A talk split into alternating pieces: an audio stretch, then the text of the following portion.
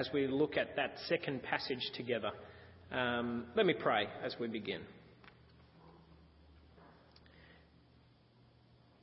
Father God, we ask that you would be with us now. And we pray that you would open our hearts to receive your word and respond in faith. We pray this in Jesus' name. Amen. What does it look like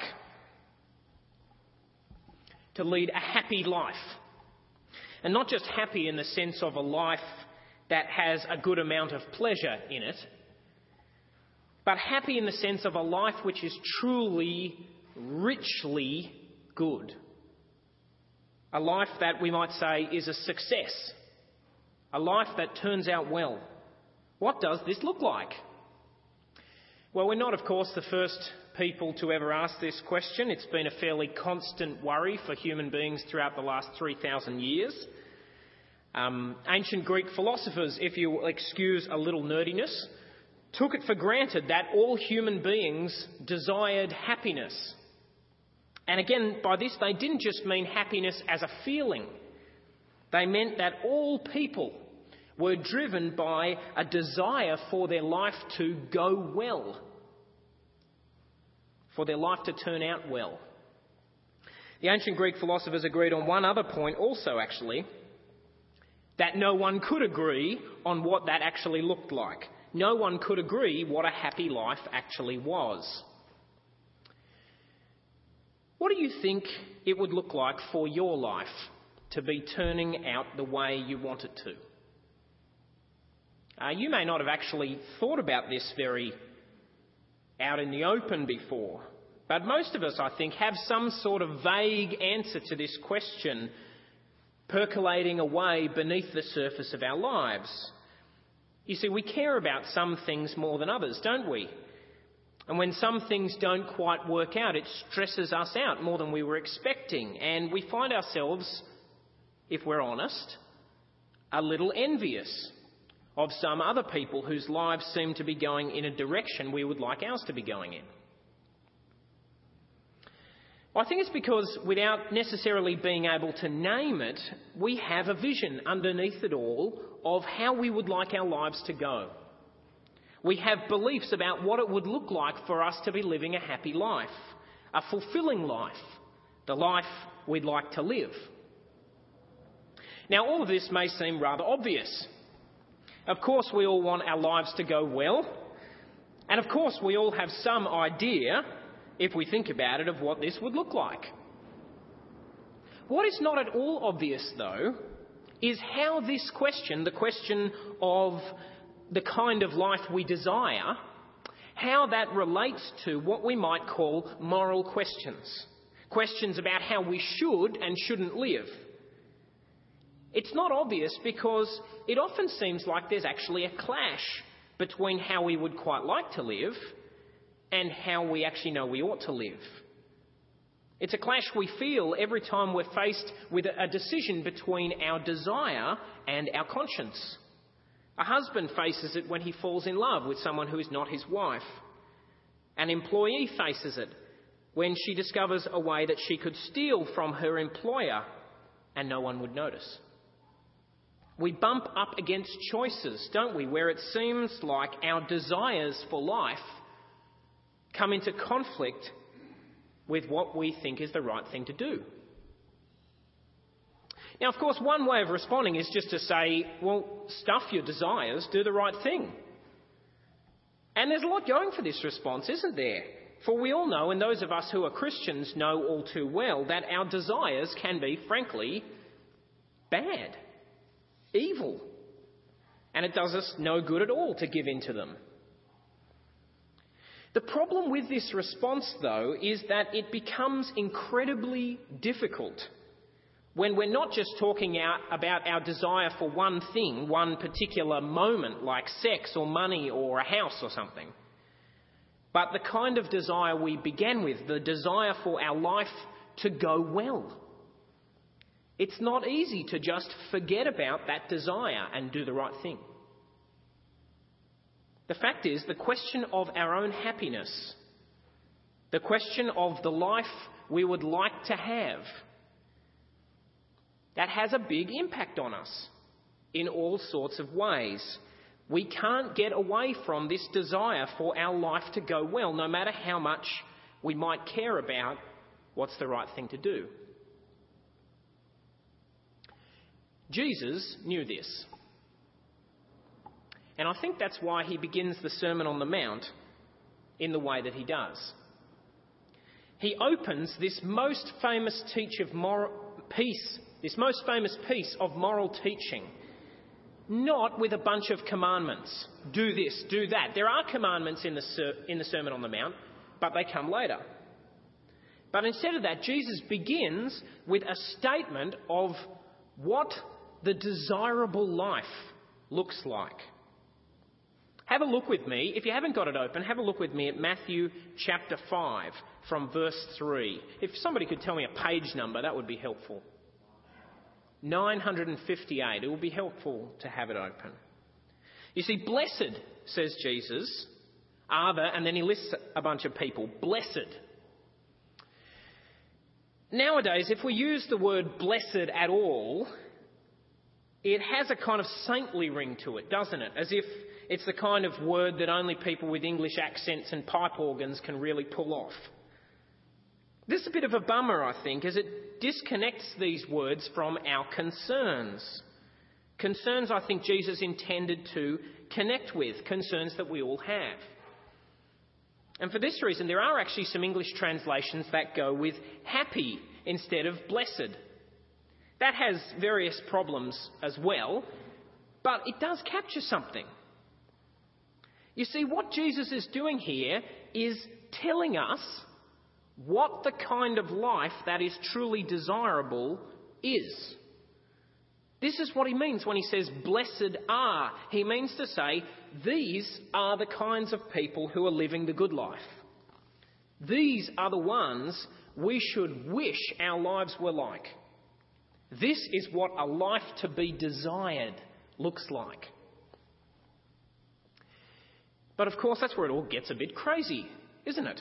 Because the people Jesus lists are not the kind of people we naturally tend to envy. What Jesus describes is not the picture of the life we'd like to live, the picture that lies underneath a lot of the things we feel and do day to day.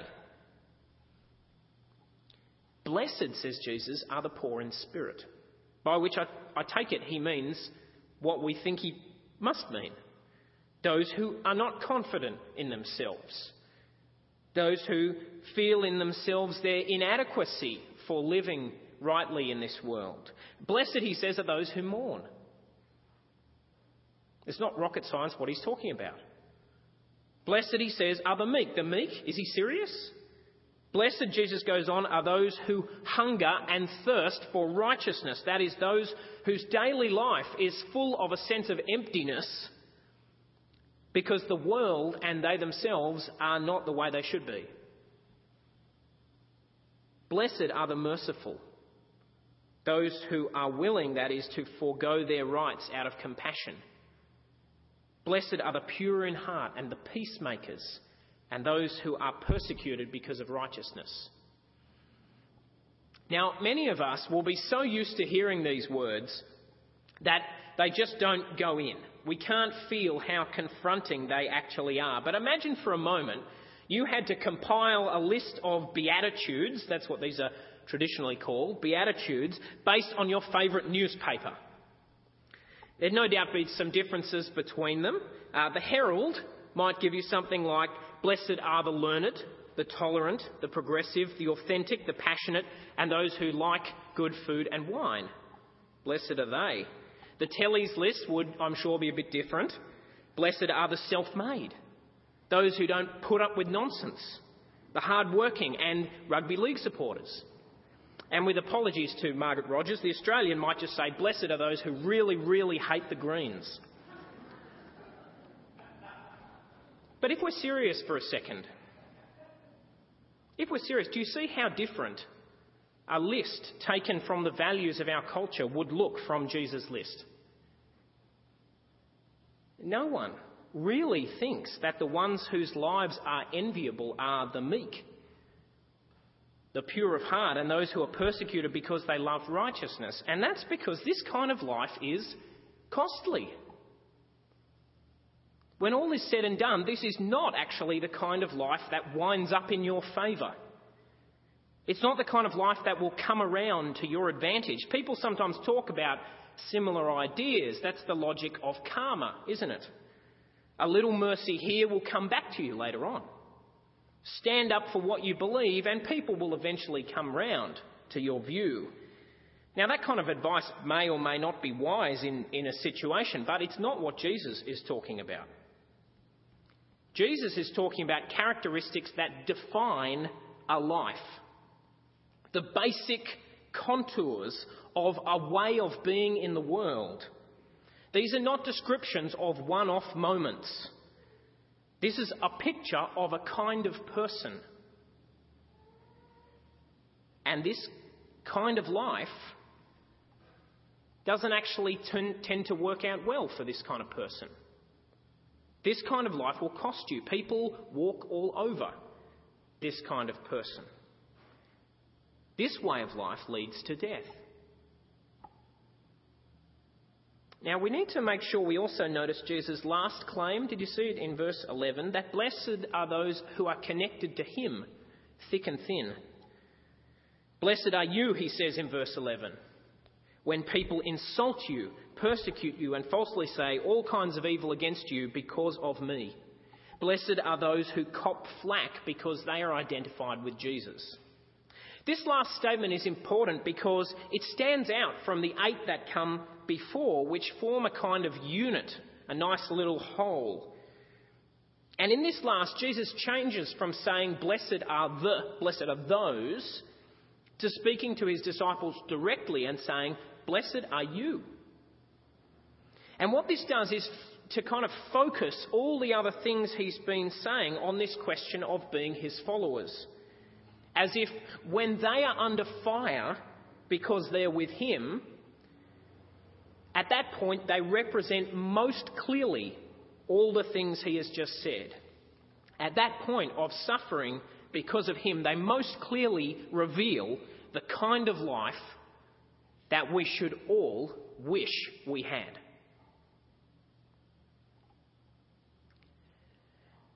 Seriously?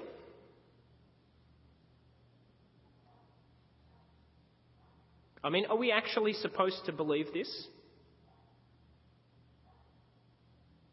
Jesus knew, of course, that what he was saying was shocking, that it sounded ridiculous and unbelievable. He said these things, I think, to provoke us and to make us focus our attention on the reason he gives for this claim. Why it is, according to him, that these people are to be called blessed. And the reason is the kingdom of heaven. Blessed are the poor in spirit, says Jesus, for theirs is the kingdom of heaven. The same reason is given in verse 10 at the other end of the list. And in between, we get six different reasons, all of which are promises about the future. Those who mourn are blessed because they will be comforted, the meek because they will inherit the earth those who hunger will be filled. The merciful will be shown mercy. The pure in heart are assured that they will see God. The peacemakers that they will be called sons of God. These are extraordinary promises. And they paint a picture of a glorious and inspiring future hope, which is already somehow available in the present. This is the kingdom of heaven which was the theme of all of Jesus' teaching. God's new world breaking into this one with power and unspeakable beauty, and turning all our expectations about the world, even our expectations and our assumptions about happiness, turning them all upside down. You see, the criterion for working out whether or not a life is going well, according to Jesus, the measure by which we know whether a life is to be desired or not is simply this whether it has a share in the kingdom of heaven. The kingdom, you see, is a factor of such extraordinary value. He'll, he'll later call it a pearl of, of great price, that it puts everything else we might hope for from life in the shade. The glory of the kingdom outshines any trouble we may have here and now. And so it is the one thing that finally determines whether a life can really be called blessed, whether a life is really a desirable life. Well, I wonder what you make of this teaching at the beginning of the Sermon on the Mount. I wonder what this teaching does to you. If you're anything like me, it will make you feel a little bit uncomfortable from two angles. First, I feel uncomfortable because although I can maybe sometimes see bits of the characteristics Jesus describes in my life, this is not a picture of me. I might sometimes feel humbled by something, but I can't really claim to be the poor in spirit. Sometimes I have a go at peacemaking and mercy, but other times the fact is I can cause conflict and be callous. I don't always feel the hunger in my belly for righteousness that Jesus describes here. What do I do with that? From a second angle, Jesus' teaching makes me uncomfortable because I realise I'm not as single minded in my desires as this. I mostly have, I think, more than one idea of how I want my life to go, working away beneath the surface of my life. Yes, I, I want to be part of the kingdom. I'm a Christian. It matters to me. But to be honest, I would also quite like to be successful in my career and for my family to be secure and to be able to spend my time in enjoyable ways. All these things, of course, are good gifts from God. They're not to be rejected in themselves, but I realise they can very quickly become an alternative vision for my life, an alternative picture of what it would look like for my life to go well. Jesus' teaching here is unsettling because it makes me ask the question of what, what am I really hoping for from life? and to confront the fact that I may be trying to have a bet each way.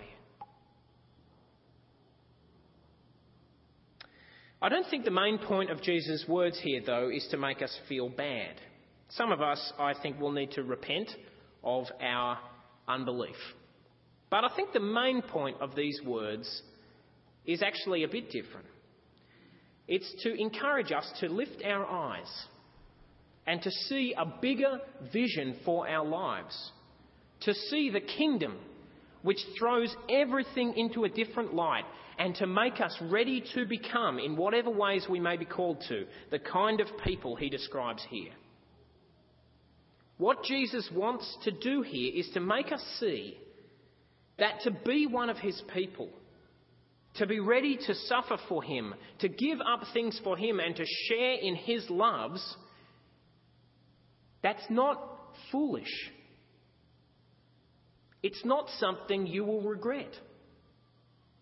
In fact, it's the only way to live a life which is truly desirable. So I think the challenge to us of this passage today is simply this Do we believe in the kingdom of heaven? Do we believe in it enough to let it shape our hopes for our life? Do you believe in the kingdom of heaven enough to let it change your picture of how you would like your life to turn out? But we must remember as well that we don't just have to take Jesus' word for it. For, of course, what we have here is really actually a picture of the life that Jesus lived. This is a picture of his life, of humility meekness, hunger for God's justice, mercy, peacemaking, and persecution for righteousness' sake. Jesus lived this life. This is his portrait. And as we might have predicted, it killed him. but he was raised from the dead. And that changes everything. And if we believe that, then we will know that he was telling the truth here and that this really is the way the world is because of God's kingdom. This really is the kind of life we would be sensible to desire. So let me conclude by calling you this morning to make a decision to believe Jesus on the question of your own happiness. We cannot finally have a bet each way. So let us lift our eyes and see the kingdom and see how all our other pictures of how we'd like our life to go, they all just pale in comparison to this, to the comfort, the dignity, the fulfillment, and the intimacy with God we are promised there. The English author, who some of you will know, C.S. Lewis, he once wrote that if we consider the unblushing promises of reward and the staggering nature of the rewards promised in the Gospels, I think he was talking about this passage. They will see God. It would seem that our Lord, he wrote, finds our desires not too strong but too weak. We are half hearted creatures, fooling about with drink and sex and ambition when infinite joy is offered to us. Like an ignorant child who wants to go on making mud pies in a slum because he cannot imagine what is meant by a holiday at the sea. We are not wrong, friends, to want our lives to turn out well. We just don't know what we're really hoping for. Let me urge you to listen to Jesus when he says that what finally makes the difference is the kingdom of heaven. And when we have heard that, we should prepare ourselves to become the kind of people he describes here because if we set our sights on the kingdom, then these are the kinds of characteristics we should expect to start to be a part of our lives. And I think the way to start down that road is to resolve to hold on to Jesus above everything else and to be ready to stand up as one of his people. So, if you would like to make a decision to let Jesus' teaching shape your idea of what it would look like for your life to go well, then I invite you to pray with me now. I'm going to pray using some of the words from Psalm 73 that was read before because I think it shows us exactly the kind of change of perspective that we need. Let's pray.